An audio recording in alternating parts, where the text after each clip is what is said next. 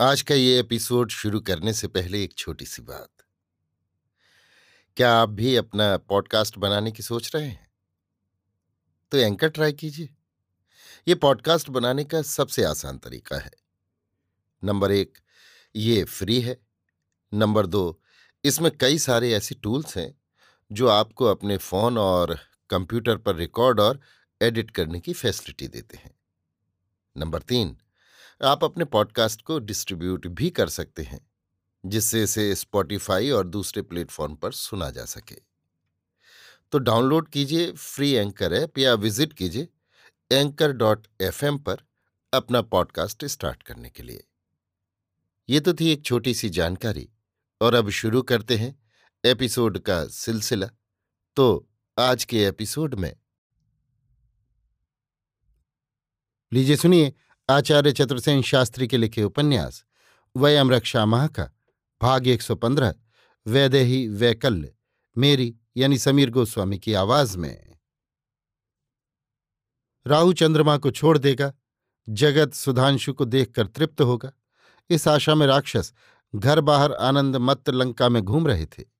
उनके हर्षनाद जय कल्लोल वीणा, मुरज मुरली निनाद वेद ध्वनि आह्लाद प्रस्तार देख हाथी घोड़ों का सेना का प्रचंड घोष, दुंदुभी का मेघ गर्जन, भेरी स्वर सुन सुनकर पिंजरबद्ध कुकरी की भांति असहाया, भयत्रस्ता पतिव्युक्ता राम सखी सीता विधुमुखी जनक नंदिनी, अशोक कानन में शोक विदग्धा बैठी भाग्य के झकझोरों में उलझी अकेली अश्रुपात कर रही थी। रक्षिका राक्षसियों का दल उत्सव कौतुल देखने चला गया था। रामकटक को अकंटक पार कर वामानल सहित वीरांगना प्रमिला सुंदरी, दैत्य नंदिनी हठात लंका में आई है। अरिंदम, दुर्जय, वीरेंद्र, धुरी, इंद्रजित, आज राम लक्ष्मण का वध कर लंका का उद्धार करने निकुंभला यज्ञागार में वैश्वानर की उपासना करेगा। ये सब समाचार उस तक भी कृत विकृत हो पहुँच रहे थे। इस शत्रुपुरी में कौन उसका सहायक है? कौन उस साध्वी के दुख को देखने वाला है? उसके लिए भगीरथ प्रयत्न कर दुर्लंघ समुद्र को शिलाओं से बाँध, धीर वीर दृढ़ प्रतिज्ञ राम वानर कटक लेकर आए हैं। दो दो बार महाबली दुर्जय रावणी ने उन्हें परास्त कर मृत्यु बाणों से बींधा है। आज फिर वो अजय, भीम, विक्रम, इंद्रजित, रुद्र सानिध्य से संपन्न, वैश्वानर वरलब्ध राघवेंद्रों के प्राणों का वैरी, संपूर्ण राक्षस कटक संभार संपन्न कर रहा है। हाय, आज तो प्रलय ही हो जाएगी। कौन काल समर में आज राघव बंधुओं की रक्षा करेगा? अरे, मुझ हथभाग्नि के लिए आर्यपुत्र के प्राण दो दो बार संकट में पड़ चुके हैं। अब आज क्या होगा, कौन जानता है? अरे, किसी ने भरत को हमारी इस विपदा की सूचना नहीं दी। अभी तक अयोध्या से रघुओं की अक्षोहणी सेना नहीं आई। अरे, इस वीर मेघनाद ने तो देवेंद्र को भी बाँध लिया था। अब ऐसा कौन है जो रघुमणि की इस काल सर्प से रक्षा करे? मैंने ही क्या कुमति की जो जीवित रही और आर्यपुत्र को यहाँ बुलाकर संकट में डाल दिया। हाय, अब क्या होगा? आज क्या होने वाला है? पवन से इस अशोक वन के पत्ते हिल हिल कर मरमर शब्द कर रहे हैं, जैसे वे भी मेरे विषाद से हिल हिल कर विलाप कर रहे हों। शाखाओं के पक्षी जैसे मेरे ही दुख में रुदन कर रहे हैं। कुसुम राशि तरुमूल में पड़ी है। मानो वृक्षों ने मनस्ताप से तप्त होकर अपना श्रृंगार छिन्न भिन्न कर डाला है। नदियाँ जैसे रोती हुई सागर वक्ष पर पछाड़ खा रही हैं। हाय, अब इस विपद सागर से कौन रघुकुल को उबारेगा? वैदेही वैकल्य भाव में मग्न, अकेली बैठी अश्रुपात कर रही थी। एक ही मलिन वस्त्र उसके अंग पर था। उसने घुटनों को वक्ष में छिपा लिया था। सिर झुककर वक्ष पर मिल गया था। शोक क्षीण उसका क्षीण कलेवर, ग्रीष्म शुष्क पार्वत्य नदी सा हो रहा था। इसी समय शर्मा राक्षसी आकर रोती हुई सीता के चरण तल में बैठ गई। उन निर्दय राक्षसियों के वृंद में यही उसकी एक सदय सखी थी। उसने कहा, महाभागे, सब दुष्ट चेटियाँ तुम्हें छोड़कर आज महोत्सव देखने चली गईं। वे सब मद्य पी पी कर मत्त हो नृत्य गान कर रही हैं। इसी से सुयोग पा मैं तुम्हारी चरण वंदना करने आई हूँ। सीता ने अश्रुपूरित दृष्टि से शर्मा को देखकर कहा, हे सखी, इस राक्षसपुरी में तू ही मुझ पर सदय है। हाय, मैंने तो कभी स्वप्न में भी किसी प्राणी का अहित चिंतन नहीं किया। पिता की आज्ञा से जब आर्यपुत्र राज त्याग चुपचाप वन चल दिए तो छाया की भांति मैं भी उनके पीछे चल दी। हम गोदावरी के तट पर उसी प्रकार रहते थे, जैसे ऊँचे वृक्ष पर कबूतर कबूतरी घोंसला बनाकर रहते हैं। बिना किसी को दुख दिए हम कंद, मूल, फल खाकर रहते थे, दुखार्तों की सेवा करते थे। आर्यपुत्र के सानिध्य में तो मैं राजसुख को भूल ही गई थी। हमारी पर्णकुटी में फूलों का सौरभ वहाँ के पवन को सुखद बनाता था। मोर मोरनी हमारी कुटी के द्वार पर नृत्य करते थे। वन के हाथी, हथनी और मृग शावक निर्भय मेरे निकट आते थे। पक्षी विविध कलरव कर हमारा मनोरंजन करते थे। मैं फूलों की, फलों की, पक्षियों की, वृक्षों की, पशुओं की, मृग शावकों की संभाव से प्रीत सहित सेवा करती थी, आदर और यत्न से। सरोवर का निर्मल सलिल मेरा आरसी था। आर्यपुत्र नित्य ताजे शतदल कमल सरोवर से लाते थे और मेरी वेणी में अपने हाथों से गूंथते थे।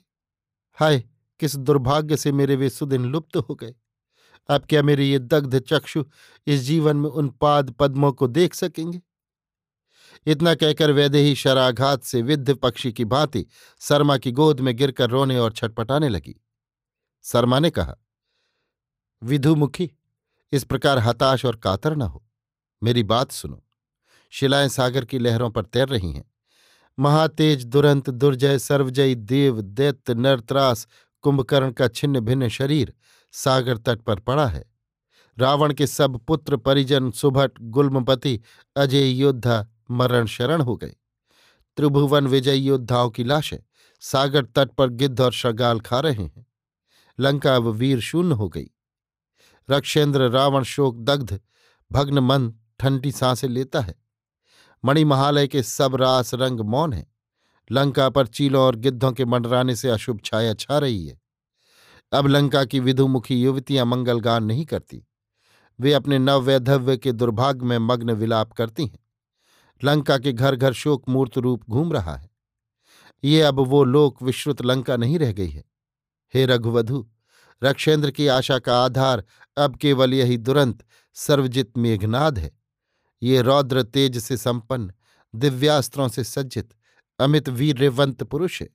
इसके मरते ही रक्षेंद्र को तुम मृतक ही समझो और लंका का ये आज का हर्षोल्लास तो बुझते हुए दीपक की लौ है।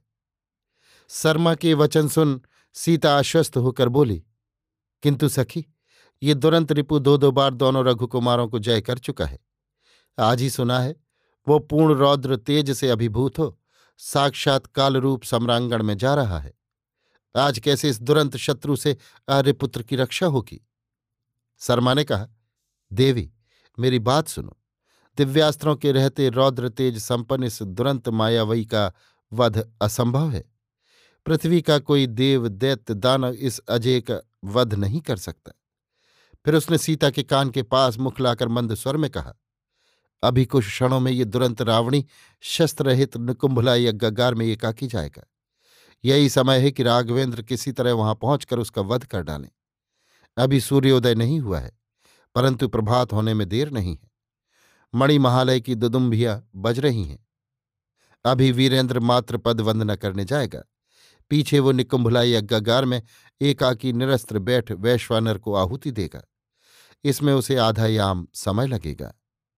अभी भी यदि राघवेंद्र को कोई ये सूचना दे दे और राघवेंद्र ये दुस्सह साहस कर सके तो निश्चय ही ये मृत्युंजय मरण शरण हो सकता है। शर्मा की ये वचन सुन, भय से थरथर कांपती हुई रघुवधु सीता ने धड़कते कलेजे पर हाथ रखकर कहा, किंतु सखी, कौन वीर लंका में ऐसा है जो मेरा प्रिय करे? ये गुप्त संदेश रघुमणि को दे। फिर रघुमणि निकुंभलाई यज्ञागार तक पहुँचेंगे कैसे? कहाँ है वो यज्ञागार? वहाँ तक पहुँचना सुकर होगा भी या नहीं?